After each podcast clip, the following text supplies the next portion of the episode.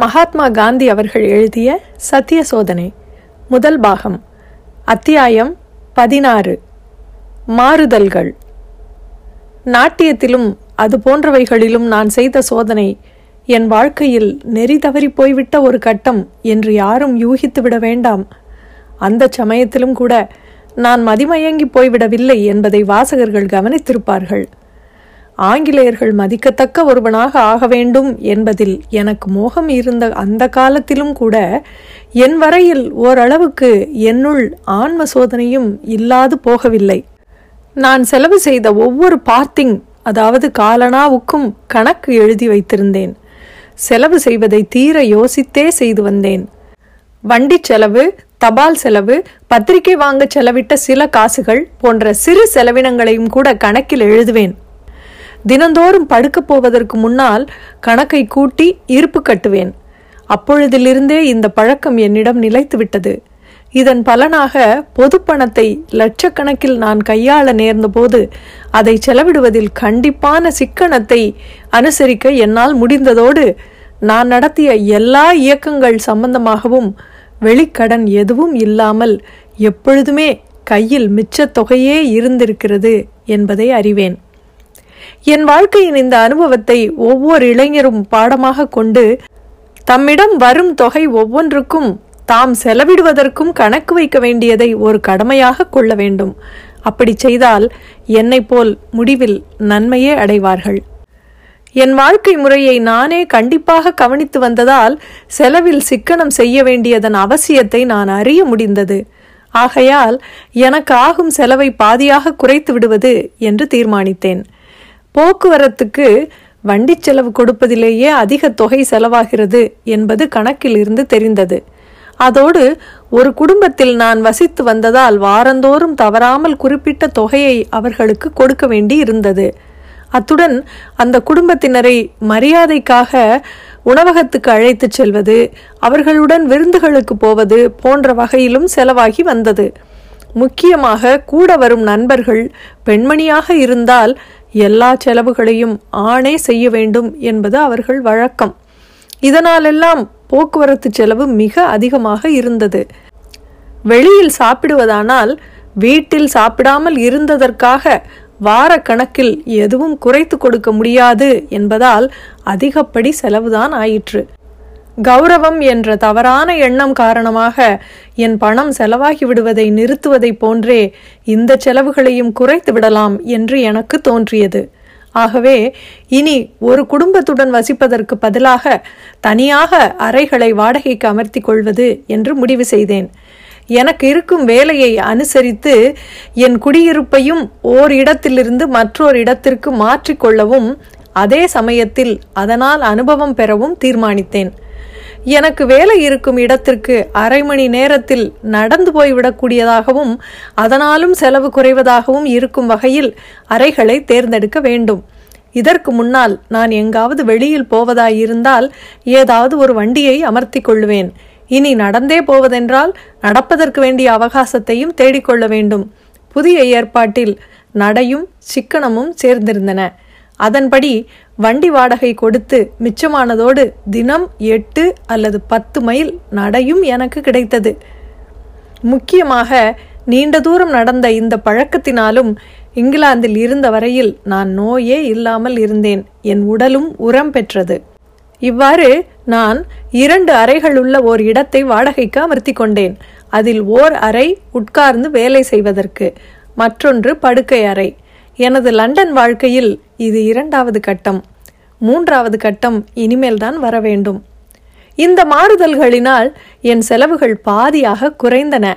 ஆனால் எனக்கிருந்த அவகாசத்தை எப்படி பயன்படுத்திக் கொள்வது? பாரிஸ்டர் பரீட்சைக்கு அதிகமாக படிக்க வேண்டியதில்லை என்பது எனக்கு தெரியும். ஆகையால் நேரத்திற்கு பஞ்சம் இருப்பதாக தோன்றவில்லை. ஆங்கில மொழியில் எனக்கு திறன் போதாமல் இருந்ததே எனக்கு தீரா கவலையாக இருந்து வந்தது. முதலில் பிஏ பட்டம் பெற்று பிறகு என்னிடம் வா என்று ஸ்ரீ லேலி சொன்ன சொற்கள் இன்னும் என் செவிகளில் ஒலித்து கொண்டே இருந்தன. பாரிஸ்டர் பரீட்சையில் தேர்வதோடு மாத்திரமின்றி இலக்கிய கல்வியிலும் நான் ஏதாவது ஒரு பட்டத்தை பெற வேண்டும் என்று எண்ணினேன். ஆக்ஸ்போர்ட் கேம்பிரிட்ஜ் பல்கலைக்கழகங்களின் படிப்பு முறைகளை பற்றி விசாரித்தேன். சில நண்பர்களையும் கலந்தாலோசித்தேன்.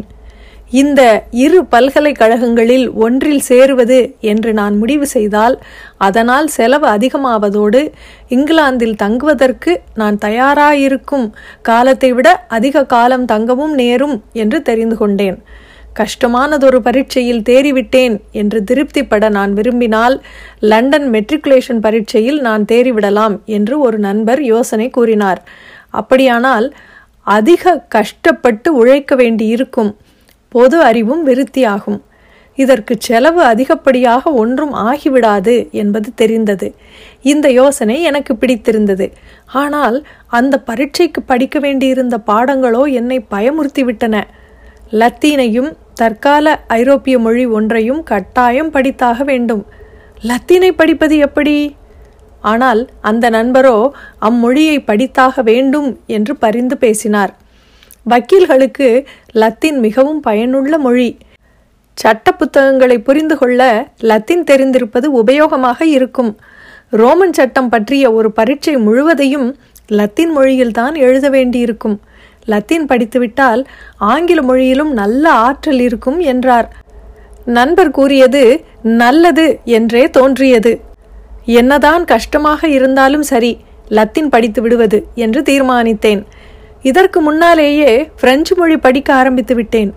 ஆகவே நான் படித்தாக வேண்டிய இக்கால மொழியாக அதையே வைத்து கொள்ளலாம் என்று நினைத்தேன். மெட்ரிகுலேஷன் பரீட்சைக்கு தயார் செய்வதற்கென்றே தனிப்பட்டவர்கள் வைத்திருந்த வகுப்பில் சேர்த்தேன். பரீட்சைகள் ஆறு மாதங்களுக்கு ஒரு முறை நடக்கும். அடுத்த பரீட்சைக்கு போவதற்கு எனக்கு ஐந்து மாதங்களே இருந்தன. இது அசாத்தியமான வேலை என்று எனக்கு தோன்றியது. ஆங்கிலக்காரனைப் போல ஆகிவிட வேண்டும் என்று ஆசைப்பட்டு கொண்டிருந்த நான் இப்பொழுது கருத்துள்ள மாணவனாக என்னை மாற்றிக்கொண்டு விட்டேன். என் கால அட்டவணையை நிமிஷக்கணக்கு வரையில் துல்லியமாக வகுத்து கொண்டேன். ஆனால் குறிப்பிட்ட காலத்திற்குள் மற்ற பாடங்களுடன் லத்தீனையும் பிரெஞ்சு மொழியையும் நான் படித்துவிட முடியும் என்பதற்கு என் அறிவோ திறமையோ துணை செய்வதாய் இல்லை. இதன் பலனாக லத்தீன் பரீட்சையில் நான் தவறிவிட்டேன். இதற்காக வருத்தப்பட்டேன் என்றாலும் மனம் தளர்ந்து விடவில்லை. இதற்குள் லத்தீன் மொழியில் இன்னும் ஒரு பரீட்சைக்கு போனால் நன்றாய் இருக்கும் என்று எண்ணினேன். விஞ்ஞான பகுதியில் மட்டும் ஒரு புது விஷயத்தை எடுத்துக்கொண்டு படிப்பது என்று முடிவு செய்தேன். விஞ்ஞானத்தில் நான் படித்தது ரசாயனம். மிக மிக கவர்ச்சிகரமான படிப்பாக இருந்திருக்க வேண்டிய அது எனக்கு ருசிக்காமல் போனதற்கு காரணம் சோதனைகள் நடத்துவதற்கு இடமில்லாமல் போனதே. இந்தியாவில் அது கட்டாய பாடங்களில் ஒன்றாக இருந்தது. ஆகவே லண்டன் மெட்ரிகுலேஷன் பரீட்சைக்கு அதை பாடமாக எடுத்துக்கொண்டேன் என்றாலும் இந்த தடவை ரசாயனத்திற்கு பதிலாக வெப்பம் வெளிச்சத்தை பற்றி படிப்பது என முடிவு செய்தேன். இதை படிப்பது சுலபம் என்றார்கள். எனக்கும் சுலபமாகவே இருந்தது. மற்றொரு சோதனைக்கு நான் என்னை தயார் செய்து கொண்டதோடு மேற்கொண்டும் என் வாழ்க்கையை எளிமையானதாக்கிக் கொள்ளவும் முயன்றேன். அடக்கமான என் குடும்ப நிலைமைக்கு ஏற்றதாக என் வாழ்க்கை முறை இல்லை என்பதை உணர்ந்தேன். பண உதவி வேண்டும் என்று அடிக்கடி நான் தெரிவிக்கும் போதெல்லாம் என் சகோதரர் பெருந்தன்மையோடு பணம் அனுப்பிக்கொண்டே இருந்தார். இப்படி பணம் அனுப்புவதற்காக அவர் அனுபவிக்கும் அநேக கஷ்டங்களை எண்ணி பார்த்தேன். அது மனத்திற்கு பெரும் வேதனையாக இருந்தது. மாதத்திற்கு எட்டு முதல் பதினைந்து பவுன் வரையில் செலவு செய்து கொண்டிருந்தவர்களில் அநேக மாணவர்களுக்கு உதவித்தொகை வசதி இருந்தது என்பதை அறிந்தேன். மிக எளிய வாழ்க்கை நடத்தி கொண்டிருந்த மாணவர்களின் எடுத்துக்காட்டும் என் முன்னால் இருந்தது. என்னை விட எளிய வாழ்க்கை நடத்தி கொண்டிருந்த பல ஏழை மாணவர்களையும் நான் பார்த்தேன். அவர்களில் ஒரு மாணவர் சேரி பகுதியில் வாரத்திற்கு இரண்டு சில்லிங்குக்கு ஒரு அறையை அமர்த்தி கொண்டு அதில் இருந்து வந்தார். மலிவான கோகோ கடைகளில் வேலைக்கு ரெண்டு பென்ஸ் செலவில் கோகோ குடித்து ரொட்டி தின்று தம் சாப்பாட்டை முடித்து விடுவார். அவரை பின்பற்றுவதென நினைப்பதே என்னால் முடியாது. ஆனால் இரண்டு அறைகளை வைத்து கொண்டிருப்பதுக்கு பதிலாக ஓர் அறையை அமர்த்தி கொள்ளலாம் என்று நினைத்தேன். அப்படி செய்தால் மாத்திரம் நான்கிலிருந்து ஐந்து பவுண்ட் மிச்சப்படும். எளிய வாழ்க்கை நடத்துவதை பற்றிய புத்தகங்கள் சிலவற்றை படித்தேன். இரண்டு அறை கொண்ட வாடகை வீட்டை விட்டுவிட்டு ஓர் அறையை அமர்த்தி கொண்டேன் ஒரு ஸ்டவ் அடுப்பும் வாங்கினேன். காலை ஆகாரத்தை வீட்டிலேயே சமைத்து கொள்ளவும் ஆரம்பித்தேன். நான் சமைக்க வேண்டி இருந்ததெல்லாம் ஓட்ஸ் கஞ்சி வைப்பதும் கோகோவுக்கு நீர் கொதிக்க வைப்பதுமே ஆகையால் அதற்கு இருபது நிமிடங்களுக்கு மேல் ஆகாது. மத்தியான ஆகாரத்தை வெளியில் சாப்பிட்டுக் கொள்வேன். இரவில் வீட்டில் ரொட்டி தின்று கோகோ குடிப்பேன். இவ்விதம் தினத்திற்கு ஒரு ஷில்லிங் மூன்று பென்ஸ் செலவில் என்னால் வாழ முடிந்தது. அது கடுமையாக படிக்க வேண்டியிருந்த சமயமும் கூட. எளிய வாழ்க்கையை நான் மேற்கொண்டதால் படிப்பதற்கு எனக்கு நேரம் அதிகமாக இருந்ததோடு நான் பரீட்சையிலும் தேறினேன். இவ்விதம் வாழ்ந்து வந்ததால் என் வாழ்க்கை எந்த வகையிலும் இன்பமில்லாமல் இருந்தது என்று வாசகர்கள் எண்ணிவிட வேண்டாம். இதற்கு மாறாக இத்தகைய மாறுதல் என் அக வாழ்வையும் புற வாழ்வையும் ஒருமைப்படுத்தியது. அதோடு இந்த வாழ்க்கை என் குடும்ப நிலைமைக்கும் ஒத்ததாக இருந்தது. முன்பு இருந்ததை விட அதிகமான உண்மையோடும் கூடியதாய் இருந்தது. என் ஆன்மா அடைந்த ஆனந்தத்திற்கு எல்லையே இல்லை. இத்துடன் அத்தியாயம் பதினாறு முடிவடைகிறது. மீண்டும் அத்தியாயம் பதினேழில் சந்திப்போம். நன்றி.